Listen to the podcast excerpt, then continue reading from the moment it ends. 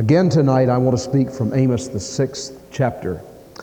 I had planned to bring another in the series from Revelation, but I didn't finish this morning, so I want to talk some more about this passage in Amos chapter 6. I want to read part of this chapter, Amos chapter 6. I hope you'll have your Bibles open. Amos, the sixth chapter. Woe to them that are at ease in Zion, who trust in the mountain of Samaria, who are named chief of the nations, to whom the house of Israel came. Pass unto Calneh and see. From there go to Hamath, the great. Then go down to Gath to the Philistines. Are they better than these kingdoms? Or their borders greater than your border? Ye that put far away the evil day and cause the seat of violence to come near. In other words, you that think that the evil day isn't going to come, it's way off somewhere in the distance, it couldn't possibly happen to us. That lie upon beds of ivory and stretch themselves upon their couches and eat the lambs out of the flock and the calves out of the midst of the stall. That chant to the sound of the harp and invent to themselves instruments of music like David, that drink wine in bowls and anoint themselves with the chief anointments. But they are not grieved for the affliction of Joseph. Therefore, now shall they go captive with the first that go captive, and the banquet of them that stretch themselves shall be reproved, removed. The Lord God hath sworn by himself, saith the Lord, the Lord God of hosts, I abhor the excellency of Jacob and hate his palaces, therefore will I deliver up the city with all that is in it. It shall come to pass, if there remain ten men in one house, that they shall die.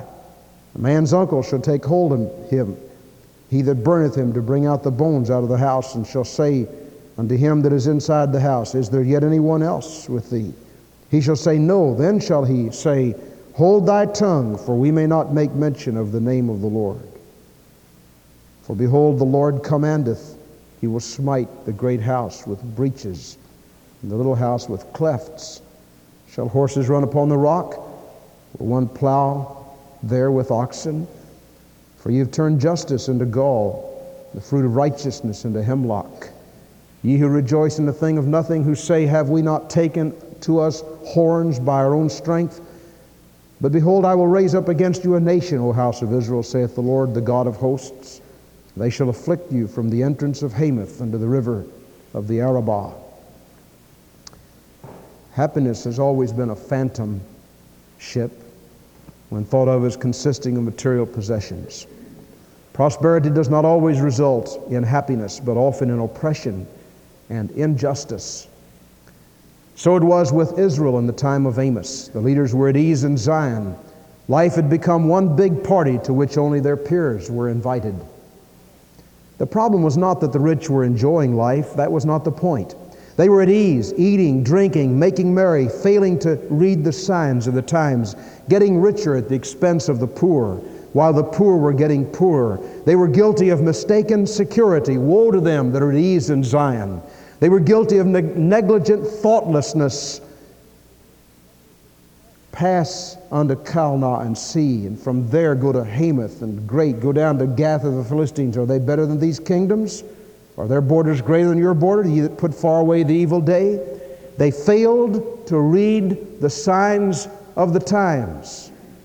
They were guilty, thirdly, of heartless indifference, extravagant furniture, extravagant food, extravagant songs, extravagant drinking, extravagant attention to the body. And verse 6 reminds us, but they were not grieved for the affliction of Joseph. Joseph, the affliction of Joseph, is a phrase that appears from time to time in the scripture that is similar to the phrase that refers to the time of Jacob's trouble. This looks forward to the awful time of tribulation when the Jews will once again be attacked by the enemies of God, and the Jews will be treated like they were treated by Eichmann and Hitler during World War II in Germany. You say that can never happen again. Oh, yes, it can and it will.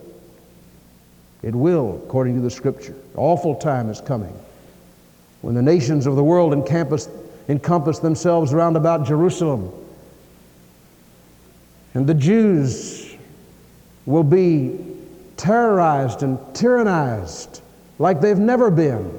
That's when the Lord Jesus will come from glory And he will put his feet on the rock on the Mount of Olives, and the Mount of Olives shall cleft in the midst, and there will be a great cleft, and the Jews shall run and flee into the valley, a valley called the Valley of Hope.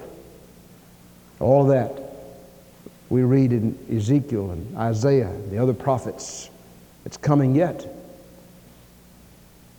And Amos says they were not, they didn't care concerning the trouble of Jacob or the trouble of Joseph. And what was about to happen was just a foretaste of that which would later happen. And so God promised captivity. In verses 8 to 14, the anguish of the siege, the Lord swore by his own character concerning this, and the fall of the proud in verses 12 to 14. And in 30 years, 30 years, like the time from 1900 to 1930, or the time from 1930 to 1960. 30 years after Amos preached this message, the Assyrian hordes came down out of the desert and swept down upon Samaria and Israel and led the people of God into captivity. In Amos chapter 4, Hear this word, ye cows of Bashan that are in the mountains of Samaria, who oppress the poor, who crush the needy, who say to their masters, Bring and let us drink.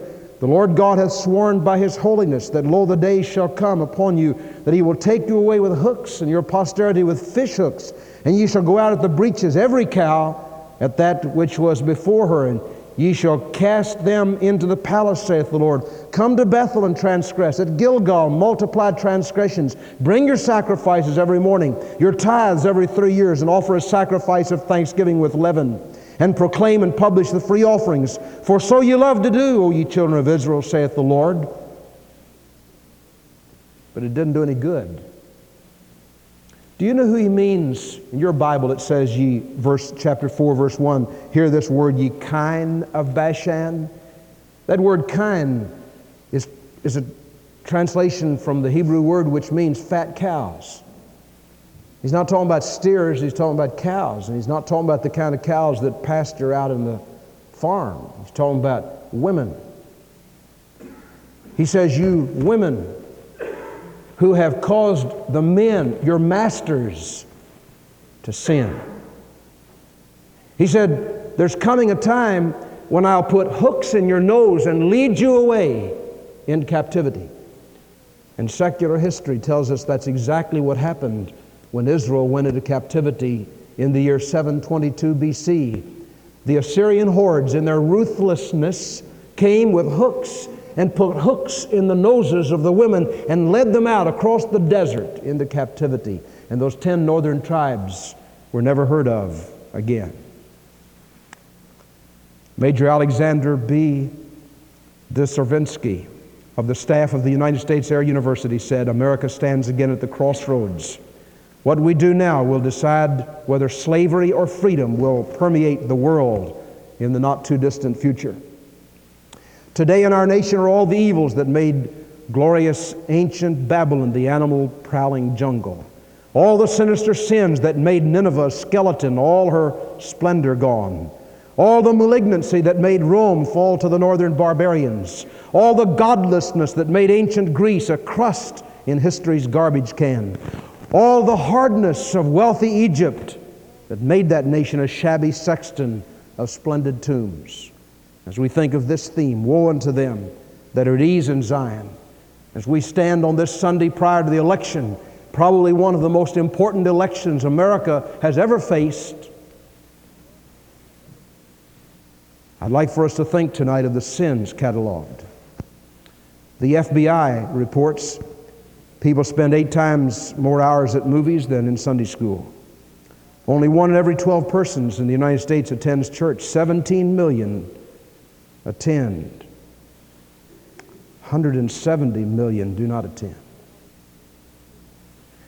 Nine out of ten children quit Sunday school before they're 15. There are more barmaids than college girls. 100,000 girls disappear every year into white slavery as men and women throw away the wealth of purity and sanctity. There are three times as many criminals as college students. There's an average of 10 suicides in the United States of America every day, and most of them are between the ages of 14 and 19.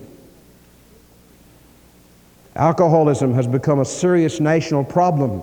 The cost of crime has doubled, the cost of criminal acts mounted, operation of the courts, the maintenance of the jails, the maintenance of the mental institutions, the destruction of human skills, the frightening toll in home life, the terrible toll of the highway, and then the fathers of this city want to vote in more liquor license, more beer license, as if we didn't have enough already. It's been my observation that you can get anywhere in Bowling Green in 10 minutes. If that's true, and I don't know of very many places when the traffic is not heavy that you can't get in 10 minutes in this city. If that's true, I'm sure that nobody in Bowling Green lives more than five minutes from a beer outlet. Now, brethren, we didn't need more 20 more beer license. What we need is to get some people to stand on their haunches and go and vote this liquor out. You see, when we're at ease in Zion and we think that we'll just coexist with evil, coexist with atheism, coexist with communism,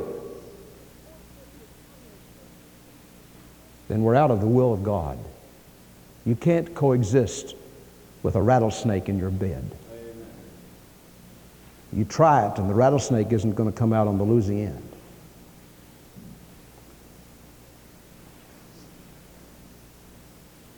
Can we read the signs of the times, or are we so at ease in Zion that we're undiscerning? Secondly, let's see the symptoms counted. Look at world communism tonight. Woe to them that are at ease in Zion. You see, what we face in the next few days is a decision of whether or not we're going to take strong stands in coexistence with evil or whether we're going to say, by the grace of God, we're going to build a strong nation under God. Strong in morals, strong in convictions, strong in defense, strong in strategy. World communism was born in 1903 with 17 supporters. Now communism controls 900 million people an increase of 2 million percent in a generation. To achieve this, communism launched the bloodiest attack on Christianity in the history of the world. Churches were burned or turned into amusement centers or museums. Pastors were killed by the thousands or placed in concentration camps and not allowed to talk about Jesus. Christians were sliced to pieces bit by bit, branded with hot irons, their eyes plucked out. Some of them were placed in boxes with hands and feet and head out of the box, and hungry rats were put in the boxes to feed so that there was no way to fight the rats off, and the rats ate the Christians. Pregnant Christian women were chained to trees, and their unborn babies were cut out of them. Many Christians were forced to dig their own graves, then they were slowly buried alive. And today we're asleep to this tyrant of communism. While we pretend to be against it, we sign agreements with it, we sign treaties with it, we trade with it. And we call people warmongers who try to take a stand against it. Atheism in the United States is on the upswing. Revolts and revolutions flame almost everywhere. We live in a night of total crisis. One nation ruled God cannot be mentioned in the classroom. One school librarian instructed to examine the books and remove all the books that mentioned God. The Board of Education in Hyde Park, Long Island, New York, has condemned the Ten Commandments as undesirable instructional material. They did the same thing in New Jersey. Superintendent of Pollock of New Jersey has sent out a directive that no more Christian hymns may be sung at Christmas in the school. You can sing about Santa Claus. You can sing about jingle bells, but you can't sing about Jesus. That's America. That's not Russia. That's not Peking. That's not Vietnam. That's the United States. But the symptoms that should cause the most pain are the symptoms of sin and indifference and lethargy and complacency in the Lord's church. We sing, In the cross of Christ I glory, but we never bother to shoulder a cross. We sing, My Jesus, I love thee, I know thou art mine. For thee all the follies of sin I resign. But what follies of sin have we resigned? We say to the preachers who preach against sin, You're just an old fogey. We say to our parents who say you ought to be in at a certain hour, You're just an old fogey. You don't understand the now generation, mom and dad.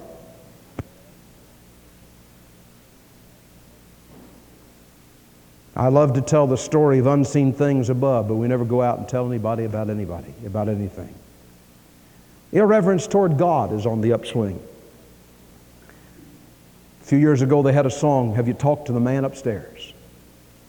Well, I want to tell you, the Lord God is more than the man upstairs. He is the sovereign of this universe. He's not some little doll that sits up in the heavens and you say, Have you talked to the man upstairs?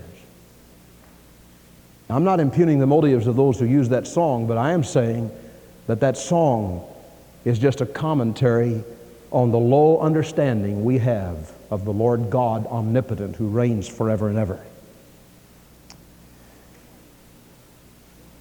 Somebody was visiting Korea some time ago. An entertainer, I'll not name the entertainer. And that entertainer said, There are five of us along, and good old God is here too. And Jane Russell said, I really love God. When you get to know Him, you find He's a living doll.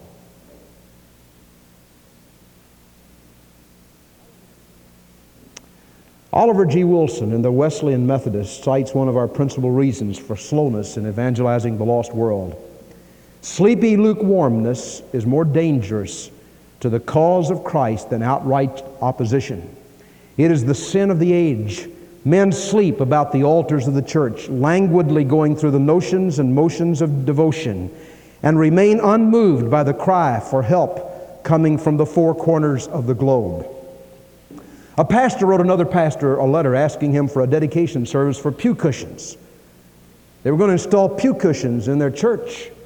And so he wrote asking, Can you give us a dedication service? Here's part of the answer. My first suggestion is to tell the inquiring pastor to anoint the new cushions with holy oil and throw them out the windows. During the throwout service, preach a rousing sermon on endure hardness as a good soldier. Point out that the soldiers' bunks have been notoriously lacking in upholstery ever since the days of Sennacherib and Ramses II. A form of dedication for cushions has come down from the early church. Cushions were not a problem. In the first church, there was, a, of course, the church in my house. They probably sat on the kitchen table or the workbench, nor were cushions a problem in the Puritan churches. Or a final suggestion dedicate the pew cushions by pushing needles in them. That might help, uh, help people, at least temporarily, to stay awake. It would halt the disease, the malignant disease of being at ease in Zion.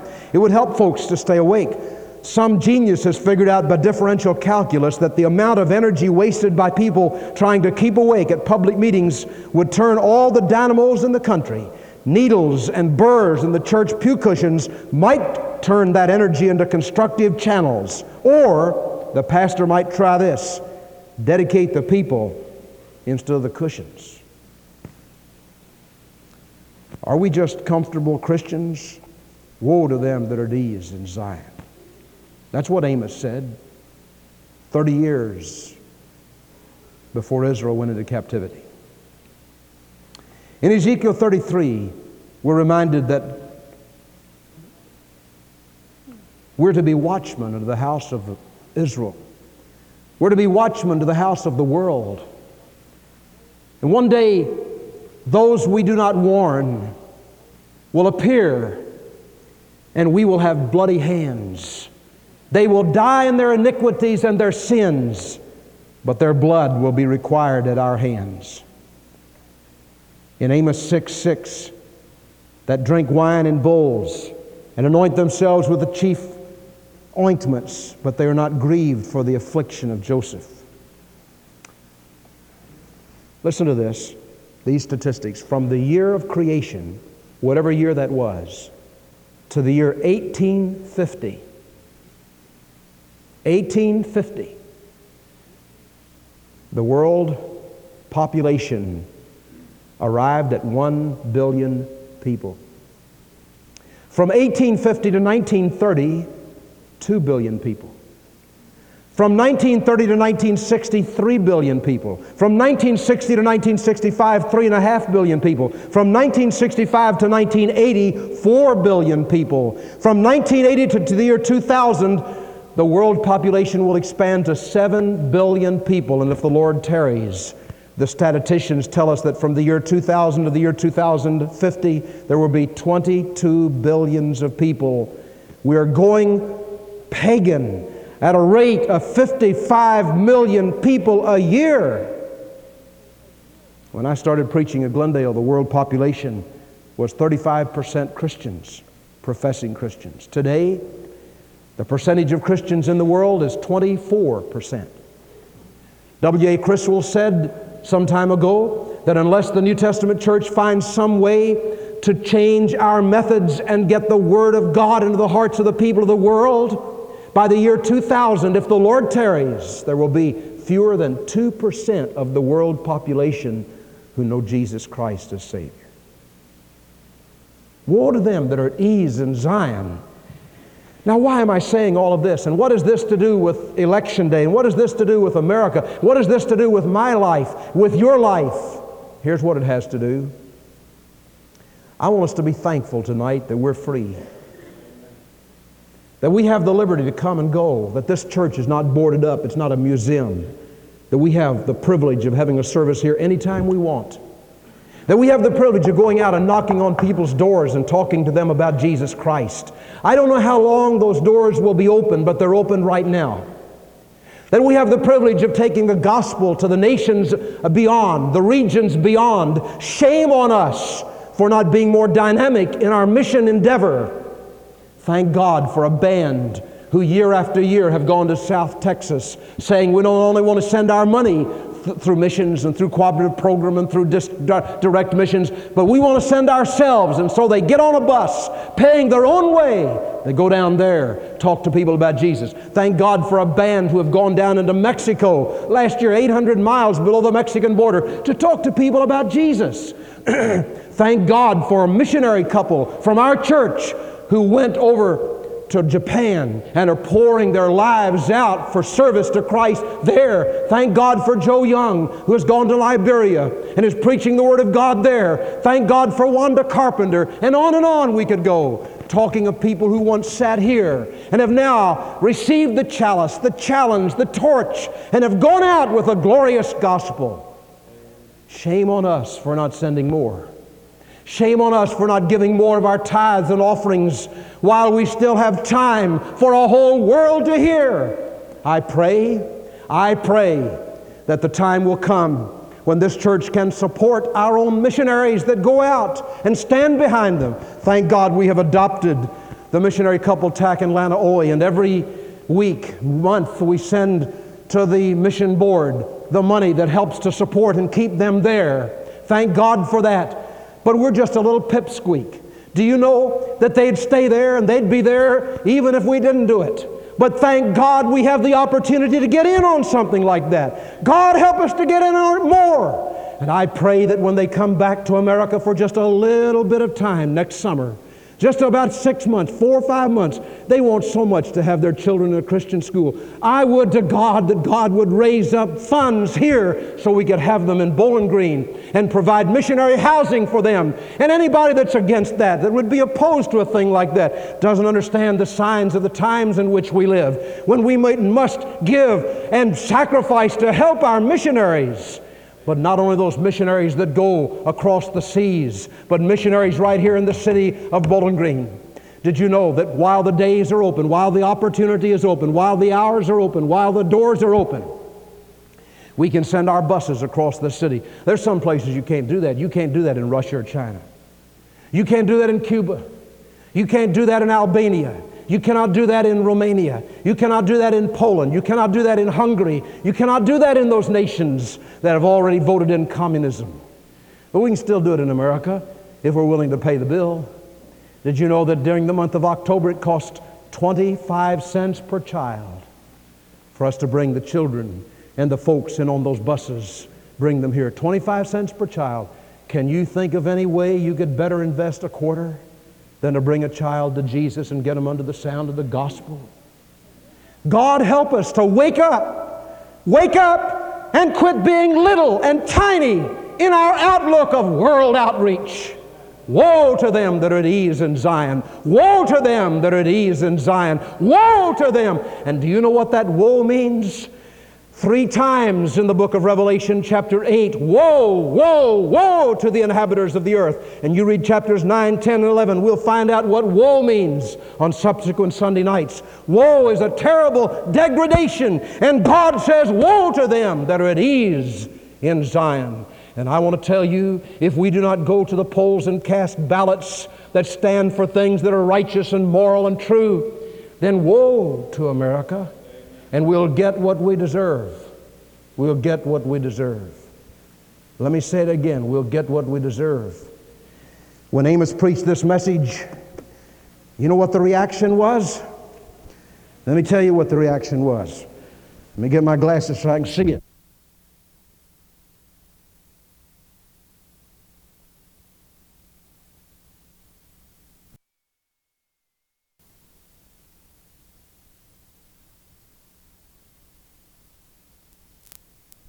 In Amos chapter 7, beginning with verse 10.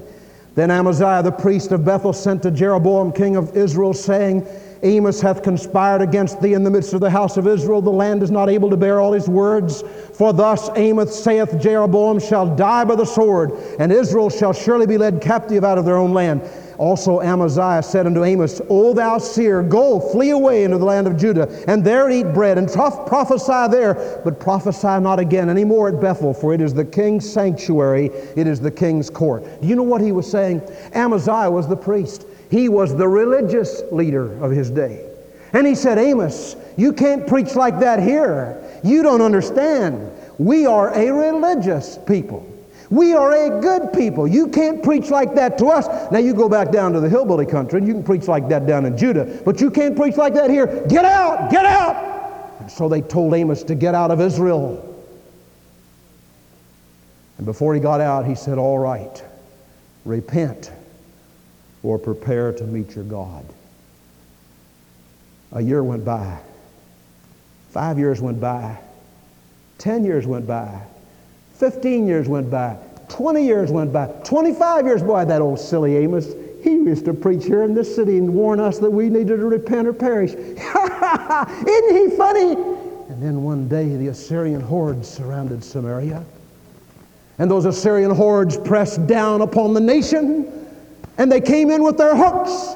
And they lined all the women up and put hooks in their nose and led them out across the deserts. They killed the men and they took them, some of them into captivity. And the ten northern tribes of Israel to whom Amos preached the message that I'm preaching to you tonight, 30 years after he preached it, they went into captivity and they've never been heard of since. Now, ladies and gentlemen, it is later than you think. And God has placed on my heart and on the hearts of many, many Bible believer, believers across this nation that this is a crucial, crucial time that calls for prayer, that calls for commitment, that calls for dedication, that calls for sacrifice, that calls for a stand in such times as we live. And if we do not do it, there's a terrible price to bear. And so again, God would say to us, repent or perish. But thank God there's hope. There's hope. For I'm not here tonight to just deliver a message that says we ought to save America.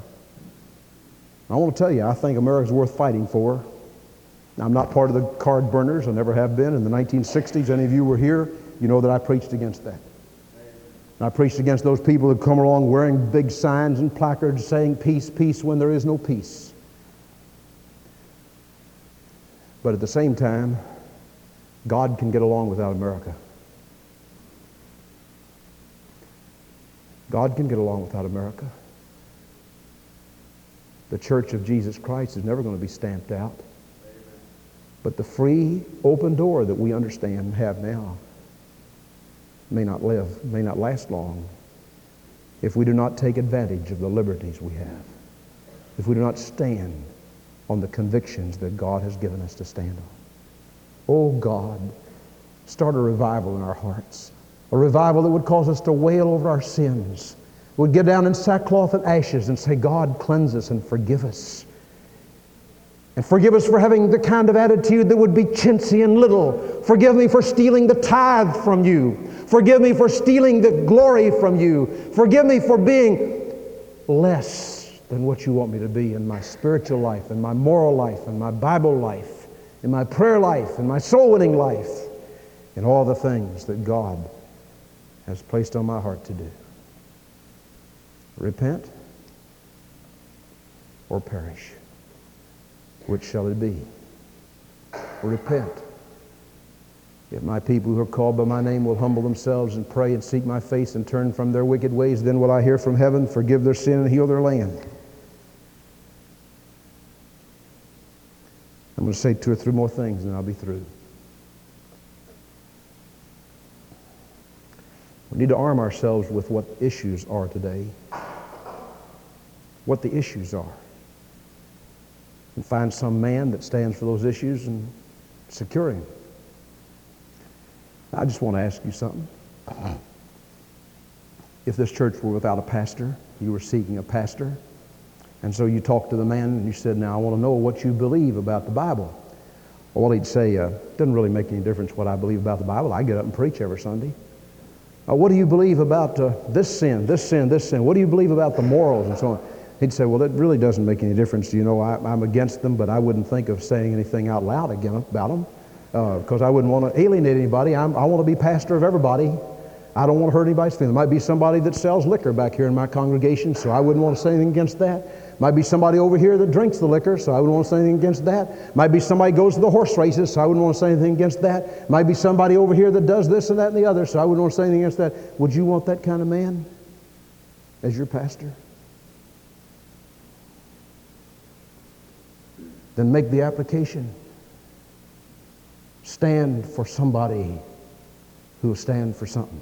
If we've got anybody like that, find out. And try to cast a ballot for somebody that stands for something in a time when there's so much wishy-washiness. But the greatest ballot that will ever be cast is the ballot for Jesus Christ in our lives. You can elect all the presidents you want to, and all the senators, and all the Board of Education people, and all the congressmen, everybody else. But unless we elect Jesus, King of our life, and we allow Christ to be Lord, then all this is just a mirage in the desert because it will not endure. But if you and I, called by his name, the name of Jesus, humble ourselves before him, and take our stand at the cross and pay the price in prayer, then regardless of the winds that blow on the outside, Christ will take care. Oh, I'll plead with you tonight. If you're not saved, come to Jesus. Come to the mercy seat. There's forgiveness there. There's cleansing there. There's joy there. There's peace there. Come to Jesus. And if you are on the verge of coming, let not conscience make you linger, nor a fitness fondly dream. All the fitness God requires is that you feel your need of Him. If you're right on the verge of stepping over to Jesus, let me urge you tonight, with all the grace and faith of your heart, to just step over and say, I come, Lord, I come, I come. Come with your sins, come with your sorrow, come with your heartache, come with your hurts, but come and he that cometh to me, I will in no wise cast out. Will you come to him tonight? Let's bow together in prayer. Every head bowed, every eye closed.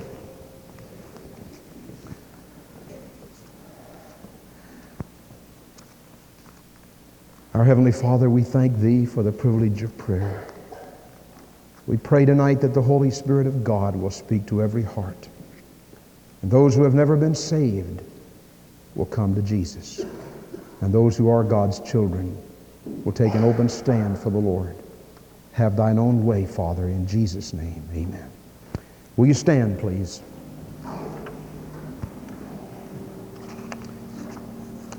As we sing tonight God's invitation, let me encourage you to come to Jesus just as you are, without one plea but that his blood was shed for thee. Lamb of God, I come. Will you come to him now? God help you to do that. Somebody may say, well, you know, I, I, I want to. I've just waited. Don't wait any longer. There could come a time when the last, you'll delay too long. You won't have an opportunity again. Come to him tonight. It may mean you need to come. Maybe you've been saved but have not made it public. You ought to come. Step out. Be the first to come tonight. Maybe you've been right on the fence and you've, you've thought, well, I ought to come. I ought to give my heart to Jesus. But you've waited. You've delayed. I urge you to come tonight. Maybe you remember some other church and God wants you here at this church. You come. While we begin to sing, who will step out first for the King, Christ Jesus? Will you come right now?